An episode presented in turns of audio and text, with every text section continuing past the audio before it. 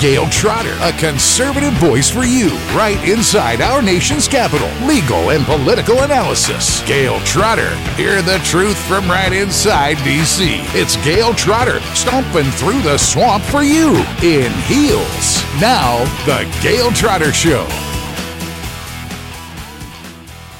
Hi, I'm Gayle Trotter, host of Right in DC. Today, we're going to talk about this unbelievable article in the Washington Post, but I repeat myself. Most articles in the Washington Post are pretty unbelievable. But this one is by an associate professor of Marquette University in the Department of Political Science. And the title of the article, and I'm not kidding you, is It's Time to Give the Elites a bigger say in choosing the president. And no, this is not from the Babylon Bee, it's not from The Onion. This is a political science professor telling us that the elites should have more impact on choosing presidential candidates than the way it is right now with the American voters. And just looking at her evidence that she cites in this piece. She notes that the nomination season is off to a rocky, rocky start. She doesn't seem to like that independent candidate Bernie Sanders is doing so well and is at the top, and the upstart candidate Pete, Mayor Pete, is ahead in the delegate count. This seems to very much disturb the political science professor who wrote this opinion piece. And she talks about what is the purpose of a presidential nomination, and she describes it as a contest between everyday voters and elites. Now, I don't see anywhere in the piece where she defines elites. Is she counting herself as an expert political scientist as being among the elites? Is she talking about rich people? Is she talking about people who live on the East Coast or the left coast? It's un- unclear from her article who she's talking about, but she's clearly not talking about you and me. And she talks about how uh, the problem is that you, if you have the system the way it's put up right now, you have candidates who are elevated who aren't able to bring the different ideological positions together. And she says that more open and high quality democracy may not actually help parties produce nominees that really reflect the party's overall concerns. I mean, this sounds like the Politburo, where in the Soviet Union you had 98% of people voting for the party's choice. And certainly that is not something that we as Americans want to go towards, giving the elites more power in picking the presidential candidate. And she talks about the nomination in 1972 of George McGovern and what a disaster that was, and how the elites should be narrowing the field to acceptable candidates. My question for her would be who defines what is acceptable? Clearly, she wants a small group of elites who are deciding who the acceptable candidates are. She notes that elites try to shape the decision for the presidential nominee early on. She does say, as contrary evidence, that the way nominations are handled right now, the same system more or less produced candidates such as Barack Obama and Mitt Romney. Interesting that she puts Mitt Romney of uh, very recent impeachment vote fame into the same category of Barack Obama. But she talks about how that there should be this preference primary where voters have their first choice, but if that doesn't yield a clear nominee, then the voters have expressed their preferences through the primary process which sounds a lot like the superdelegate issue that Hillary Clinton and the DNC used to muzzle Bernie Sanders out of the 2016 nomination. And it seems if you read into the opinion piece, what is motivating this political science professor from writing this piece, which obviously will go nowhere, and it just seems like it's a crazy suggestion that anyone would put this out there with their name on it. Uh, I think it's because Democrats are melting down. They see the disaster of the Iowa caucus, which we covered in Right in DC. They see the problems that uh, Bernie Sanders is having with uh, the Bernie Bros and the coverage of that. They see Mike Bloomberg being let into the nomination process at the last minute, basically buying his way in. They see a field of extremely weak Democratic candidates and the candidate that they wanted to elevate, Joe Biden, is flailing. He is not doing well at all. And when you see the more socialist wing of the Democratic Party, you understand that Democrats are not supposed to speak that name. They are supposed to act like they are fully down with capitalism, with the free market, with choice, with the ability of Americans to get out there and start businesses and to have foreign policy that protects America and uh, asserts uh, American values throughout the world.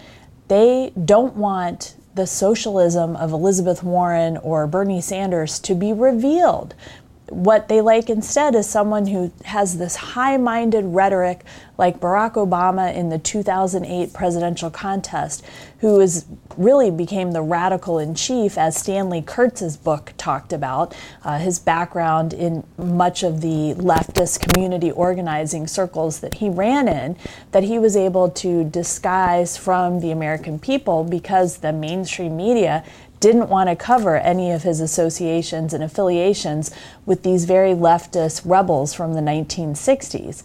And instead, the Democratic Party elite are freaking out because Bernie Sanders is having so much popularity. Elizabeth Warren is out there talking about free stuff for everybody.